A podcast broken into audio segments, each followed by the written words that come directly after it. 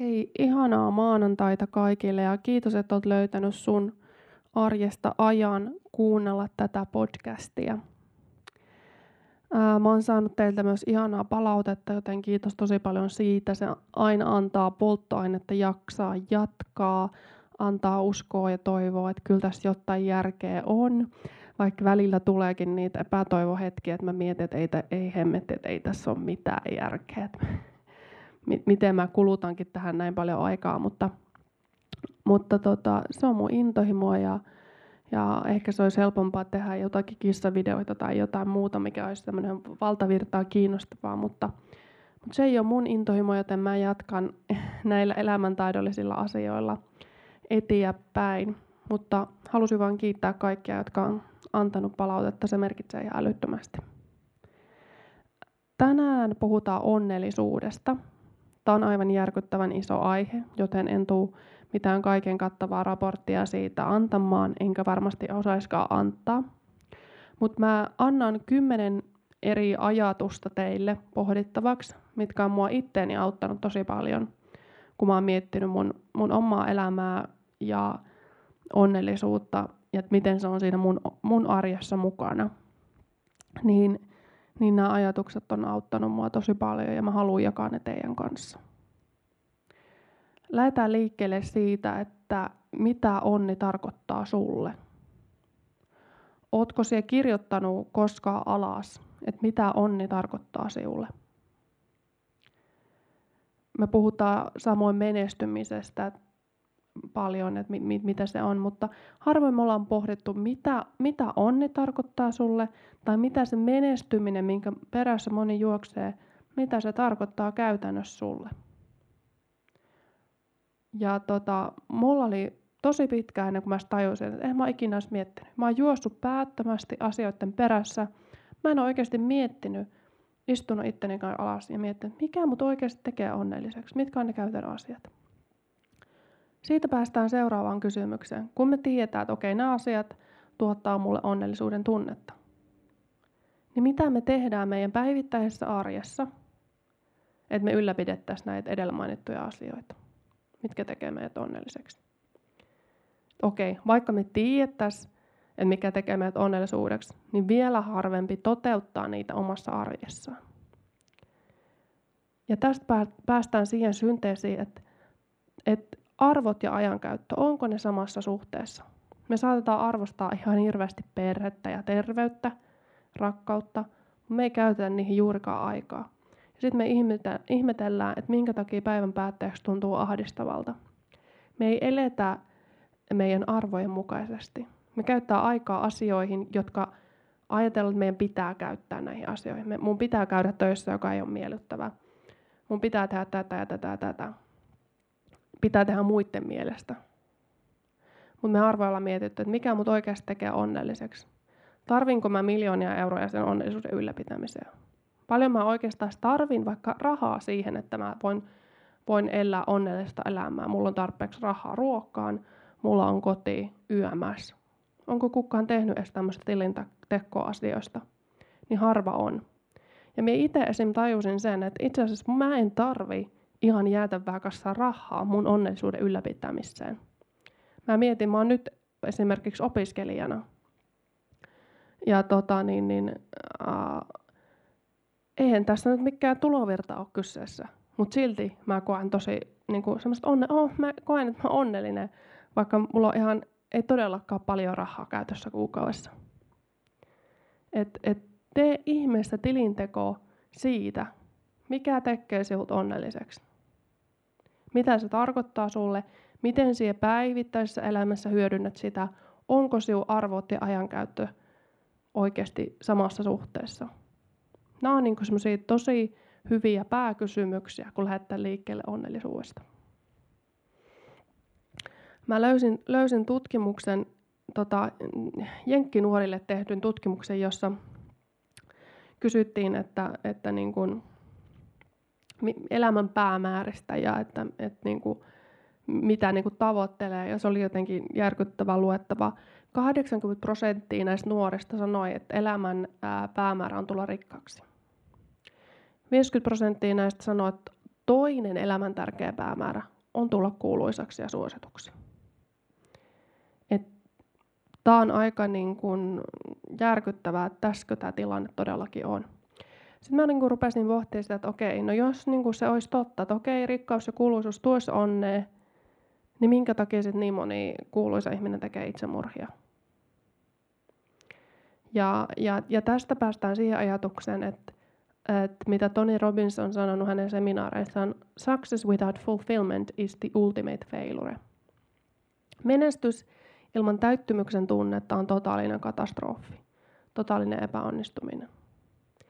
Et, et jos me luodaan vaikka joku artistihahmo, me luodaan joku tyyppi, josta kaikki muut tykkää, kaikki muut fanittaa sitä, mutta sä et oikein itse tykkää itsestäsi, niin sillä ei ole mitään väliä, minkälaisen tyypin sä oot luonut, kuinka paljon sulla on rahaa, kuinka paljon sulla on mainetta ja kunniaa. Jos sä et itse tykkää siitä tyypistä, jonka sä oot luonut. Se rakkaus menee siihen tyyppiin, siihen avatar-persoonaan, jonka sä oot luonut, että toi mun pitäisi olla, että mä oon rakastettu ja hyväksytty.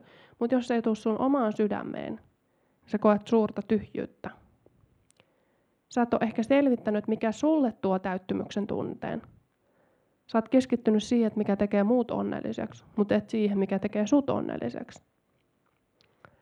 Ja, ja niin kun mä näen, että, että toi on myös tärkeä, tärkeä asia, kun pohtii onnellisuutta. Ja usein ihmiset, mä näen, että, että ihmiset etsii ei niitä aineellisia asioita, vaan niiden aineellisten asioiden alla olevia tunnetiloja. E- että tota, mietitään vaikka semmoinen, tehdään tämmöinen pieni testi. Sulla on kaksi vaihtoehtoa.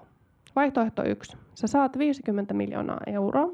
Tai jos sulla on joku muu haave, oli se sitten hieno auto tai joku asunto. Sä saat sen, mutta sen lisäksi sä saat sen, että sä et ole onnellinen. Vaihtoehto kaksi. Sä et saa sitä sun asuntoa tai 50 miljoonaa euroa tai moottoripyörää, mistä sä oot haaveillut, mutta sä saat onnellisuuden. Kumman sä valitset? Vaihtoehto yksi vai vaihtoehto kaksi? Todella moni ihminen valitsee kuitenkin sen onnellisuuden tunteen. Tämmöinen pieni testi. Eli me ei itse asiassa haluttukaan sitä asiaa, vaan me haluttiin sen alla oleva tunnetila.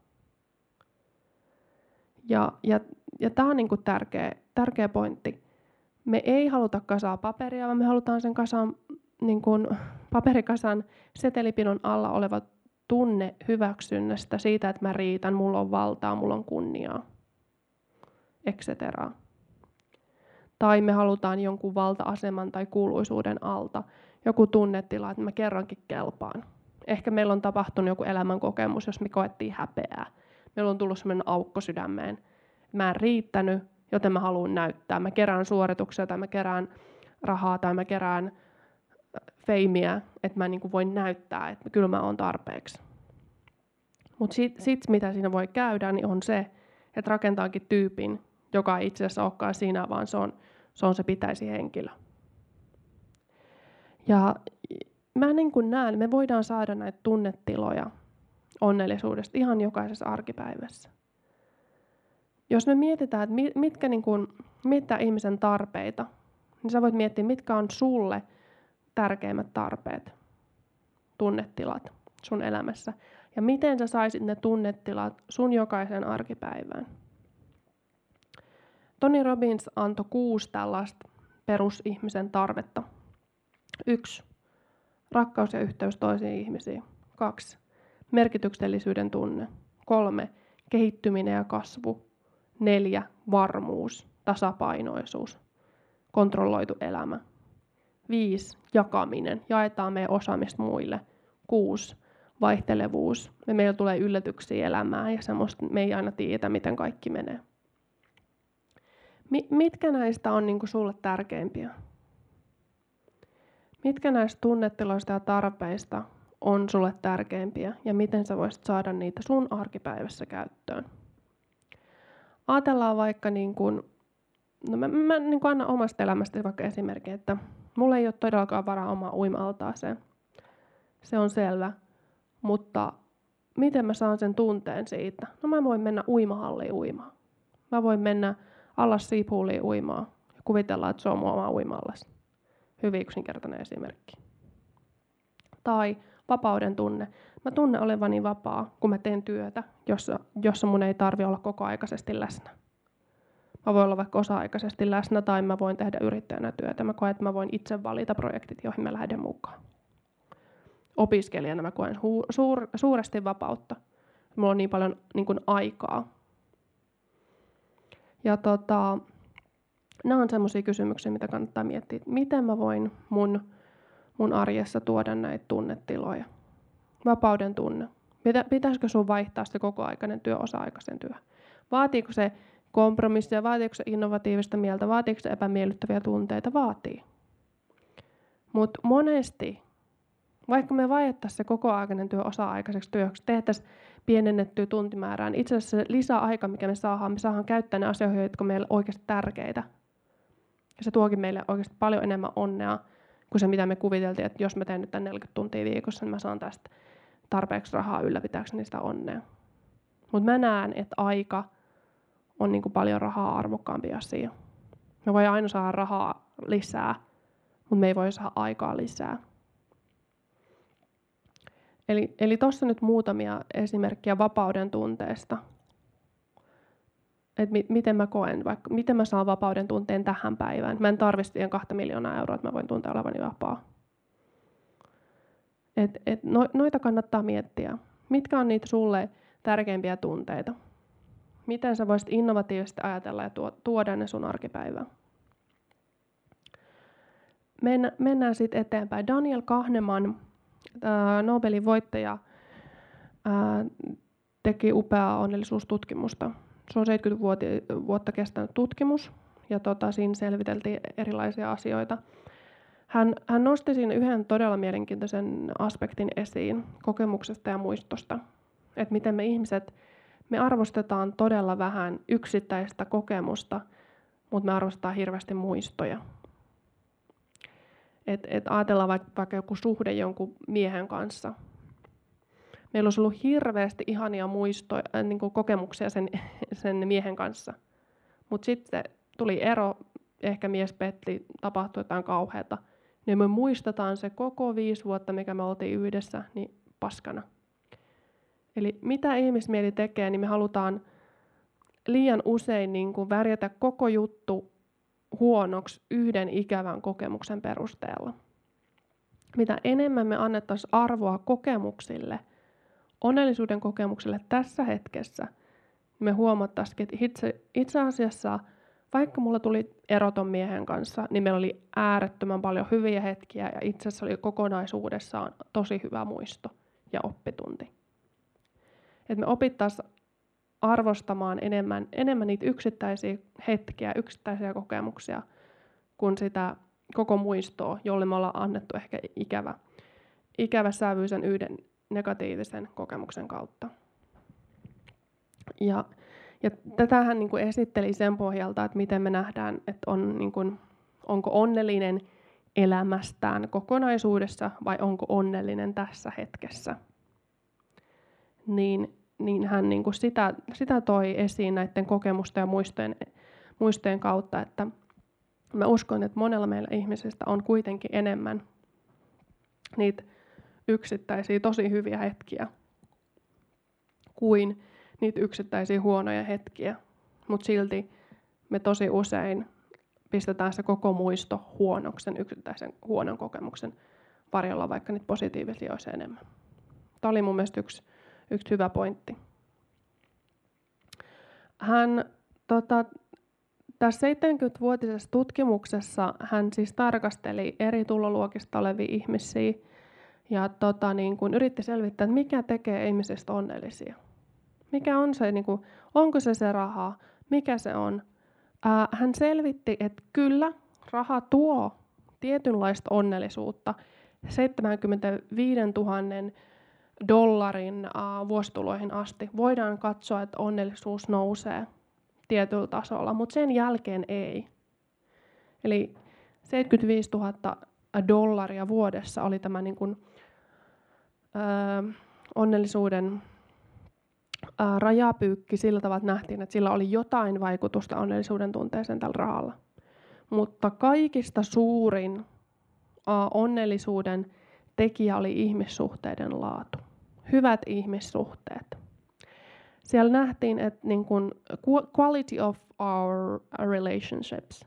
Eli niin kuin, että meillä on ihmisiä ympärillä, joiden seurassa me voidaan olla täysin autenttisia omia itsejämme, aitoja, ilman maskia.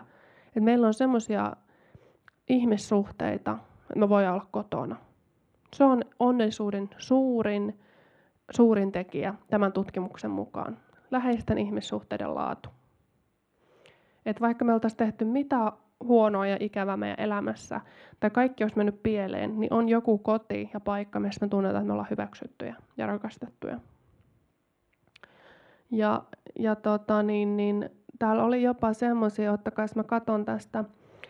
Ää, joo, eli näin, joilla oli hyvät ihmissuhteet, niin he piti itsestään parempaa huolta ja heidän muistinsa oli myöskin parempi.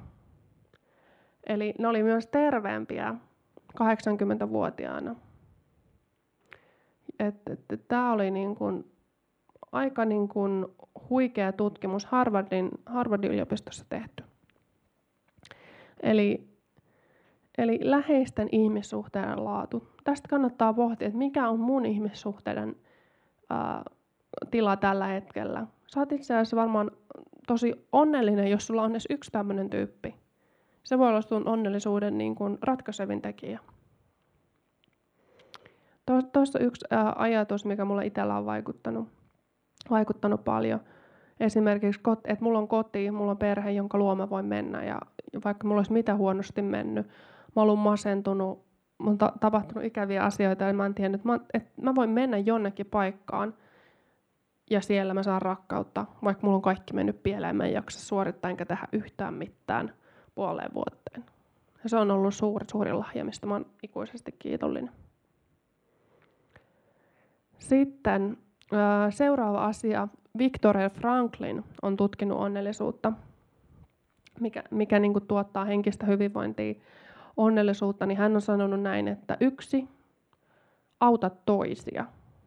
Kaksi, vastaan ota ja anna rakkautta eteenpäin. Kolme, kyky selvitä elämästä silloinkin, kun se tekee kipeää. hän on siis tuonut nämä kolme, kolme tota niin, niin asiaa sen ympärille. Hän on itse siis kärsinyt keskitysleirin, kokenut sen kaikessa kauheudessa ja hän niin kuin nosti nämä kolme asiaa, tämmöisen henkisen hyvinvoinnin ja, ja onnellisuuden kokemuksen ytimeen. Auttaa toisia, vastaanottaa ja antaa rakkautta – omata kyky selvitä elämästä silloinkin, kun se tekee kipeätä. Siihen varmasti tarvitaan just niitä läheisiä ja terapiaa ja sitä, että on, niin kuin, on uskoa ja toivoa siihen elämään, vaikka, vaikka tapahtuisi ikäviä asioita. Ja, ja hän sanoo myös tämän tunnet, tunnetun lainin siitä, että jos ihminen tietää elämässään miksi, hän kestää melkein mitä tahansa miten hän kuvasti sitä, niin kuin, kannattaa lukea hänen kirjaa, hän kuvasti sitä ää, tämmöisessä tilanteessa, kun hän oli siellä keskitysleirillä ja tota, oli aivan, jalat oli aivan turvonnut ja, ja hän niin kuin meni jossakin ihan niin kuin tajuttomuuden rajamailla about.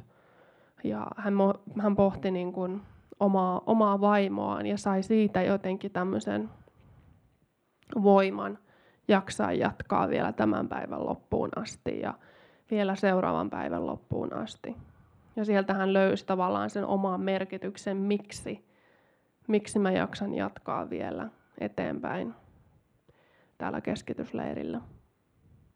Se on ihan älyttömän hyvä kirja ihmisyyden rajalla Viktor E. Franklin, jos kiinnostaa lukea enemmän tuosta teemasta ja onnellisuuden ja merkityksen löytymisestä elämästä, niin suosittelen lämpimästi.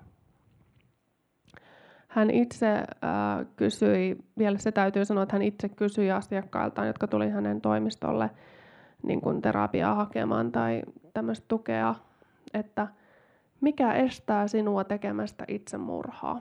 Hän aloitti sen keskustelun tällä, koska hän ajatteli, että hän pääsee tällä kysymyksellä sen äärelle, mikä sille ihmiselle on tosi merkityksellistä ja tärkeää.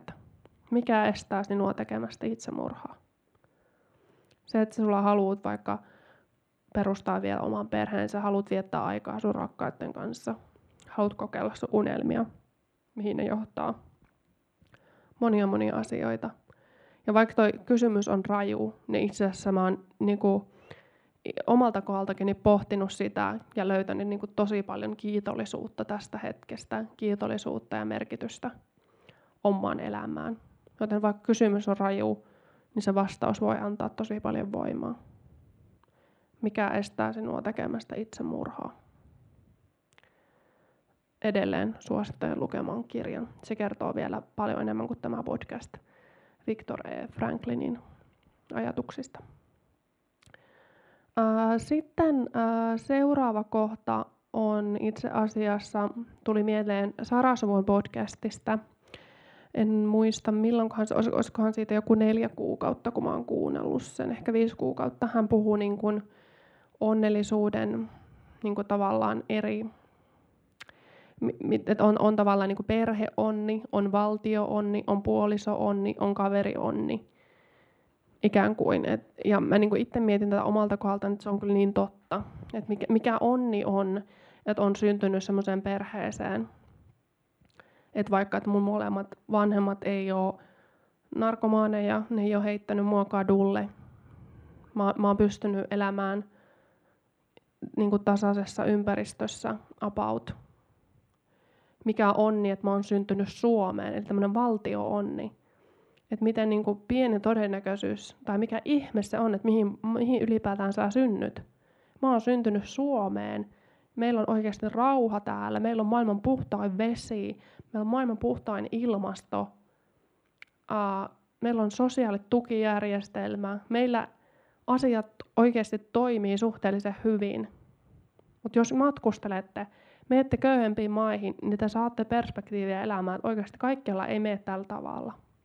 Mä itse haaveilin aikoinani ulkomailla asumisesta. Mä ajattelin, että siellä on, on niin, niin onnellista ja ihanaa aurinko paistaa.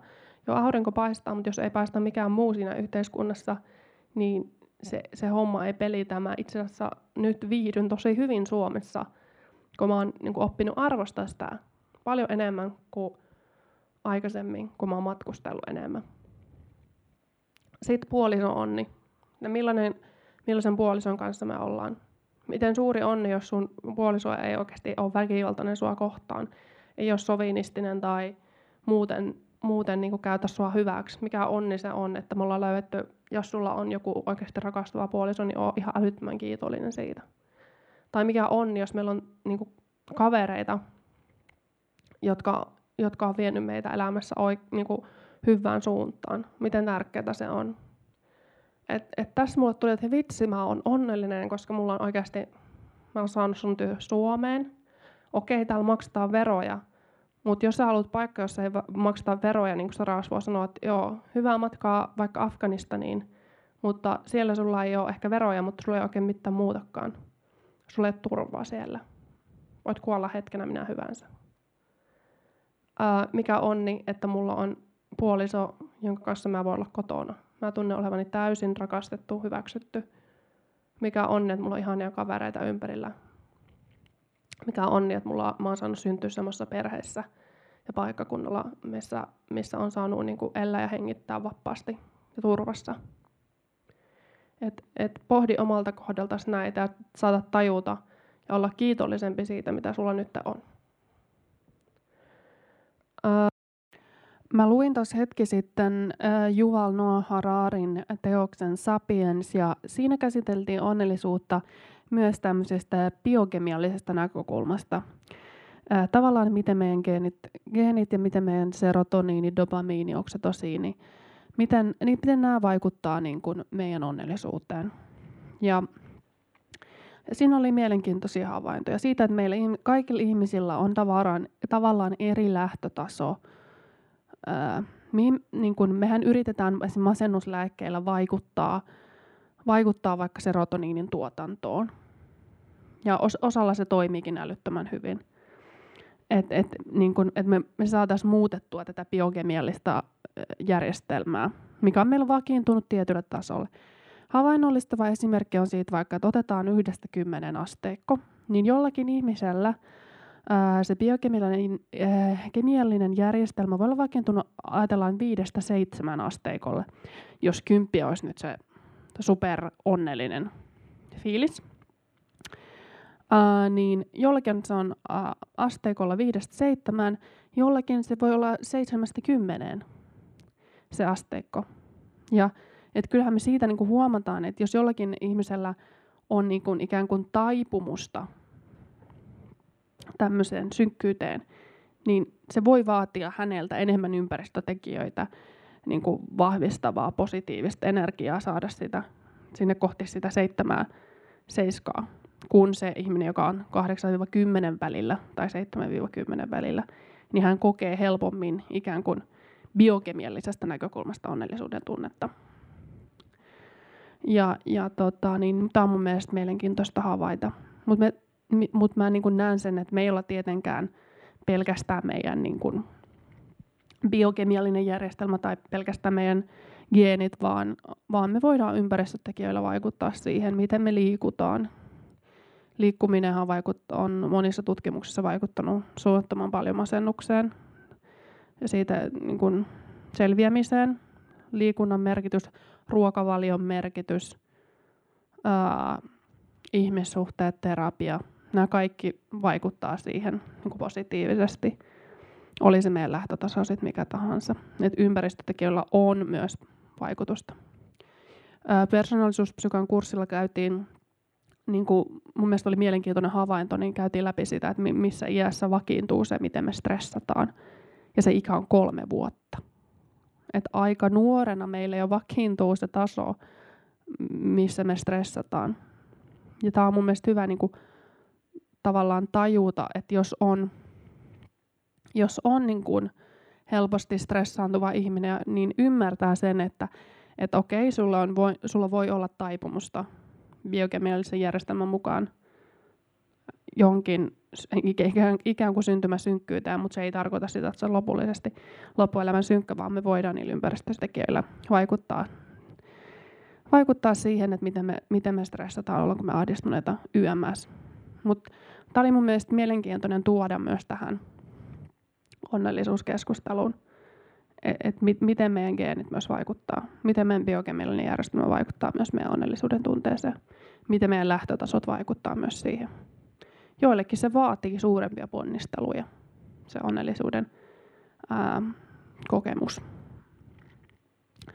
Sitten ää, yhdeksäs kohta kuluttamisesta, minkä mä haluan nostaa, kun pohditaan sitä, tuoko aineelliset asiat onnellisuutta niin meidän kulutusyhteiskunnan ainoa tavoitehan on se, että me, me tunnetaan riittämättömyyttä.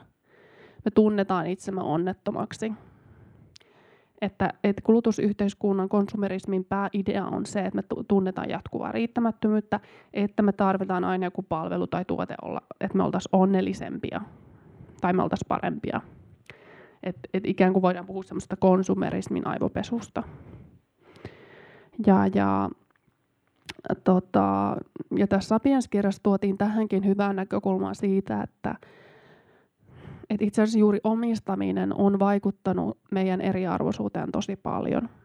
Et, et jo niiltä ajoilta, kun me ollaan ruvettu viljoja tota, niin varastoimaan, niin, niin se, se, niin kuin, se omistaminen on lisännyt eriarvoisuutta. Se, että mitä enemmän omistetaan, me ollaan haluttu osoittaa sille meidän niin kuin, ylempiarvoisuutta muita kohti.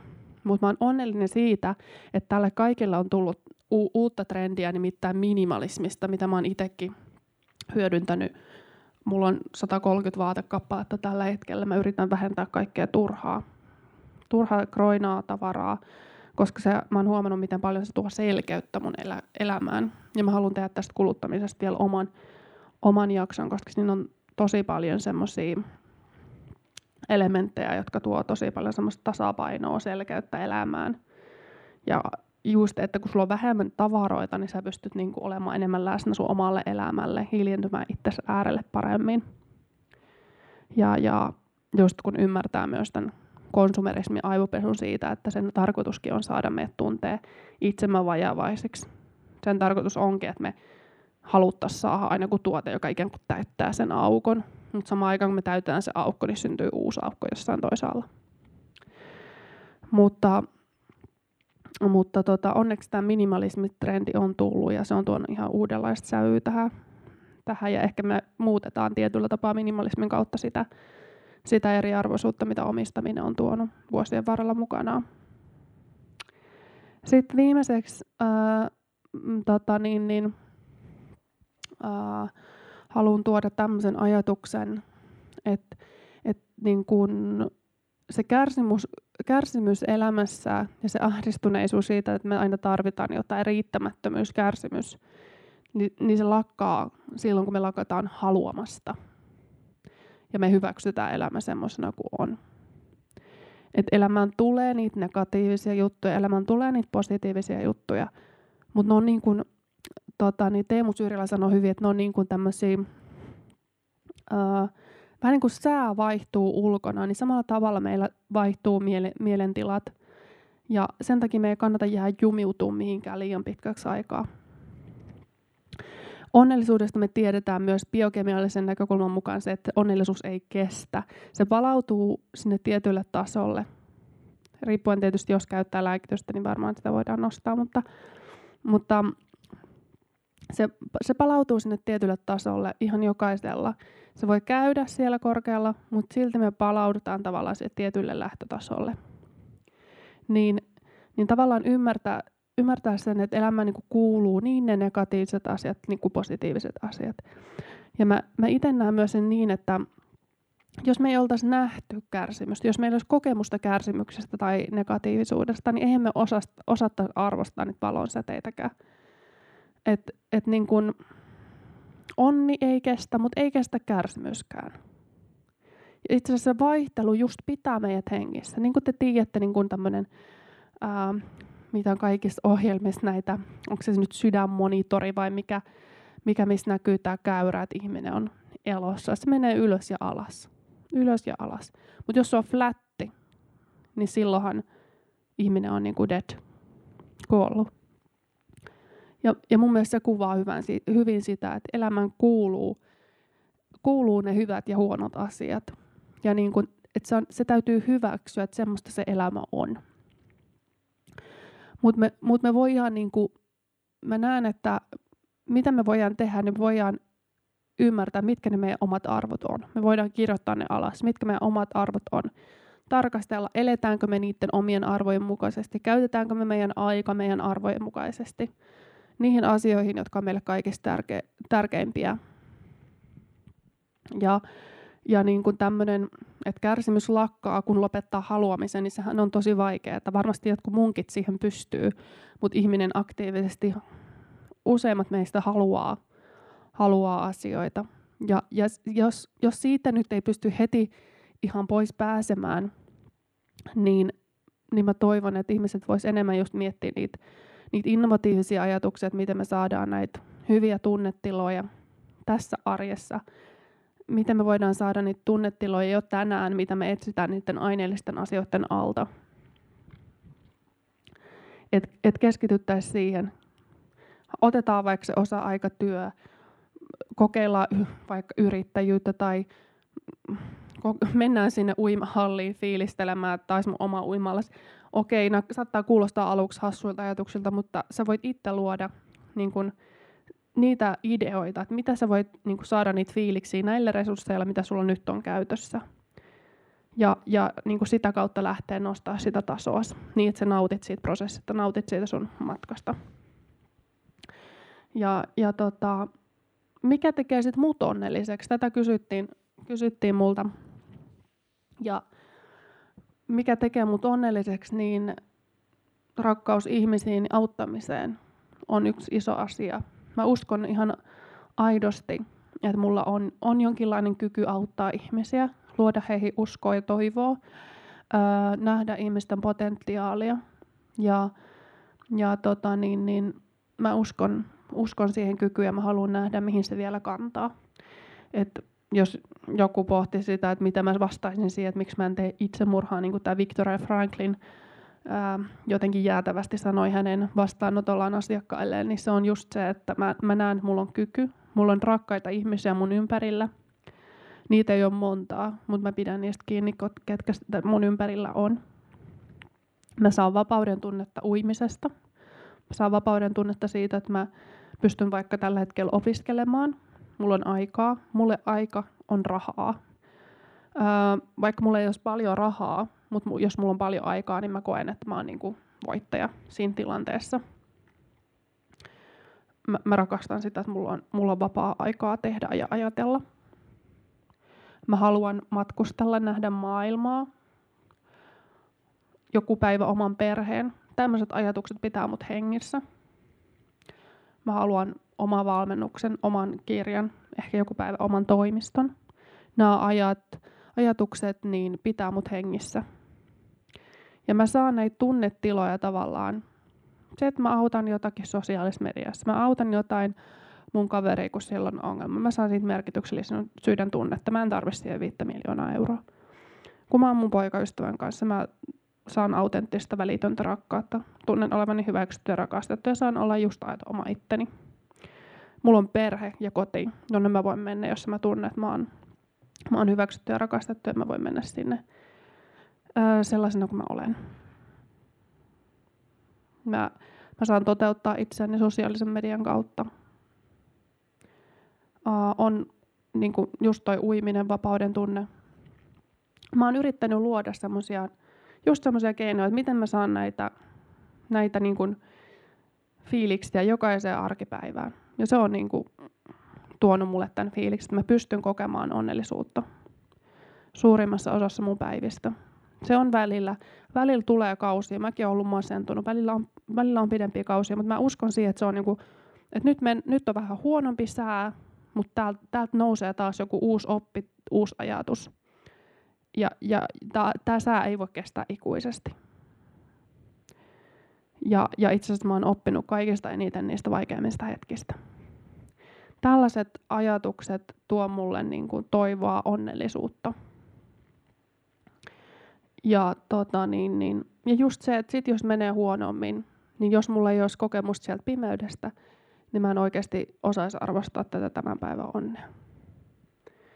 Mutta tällaisia asioita mm, tässä podcast-jaksossa laittakaa ihmeessä palautetta ja kertokaa mulle, mikä tekee teidät onnelliseksi ja mitä onni tarkoittaa sulle ja miten te hyödynnätte sitä teidän arkipäivässä tai Oletteko huomannut, että teidän pitää kenties tehdä jotain muutoksia, niin olisi ihana kuulla. Nähdään taas, nähdään, nähdään ja kuullaan taas ensi, ensi tota, niin, jaksossa. Kiitos kun kuuntelit ja käytit ajan tähän. Heippa!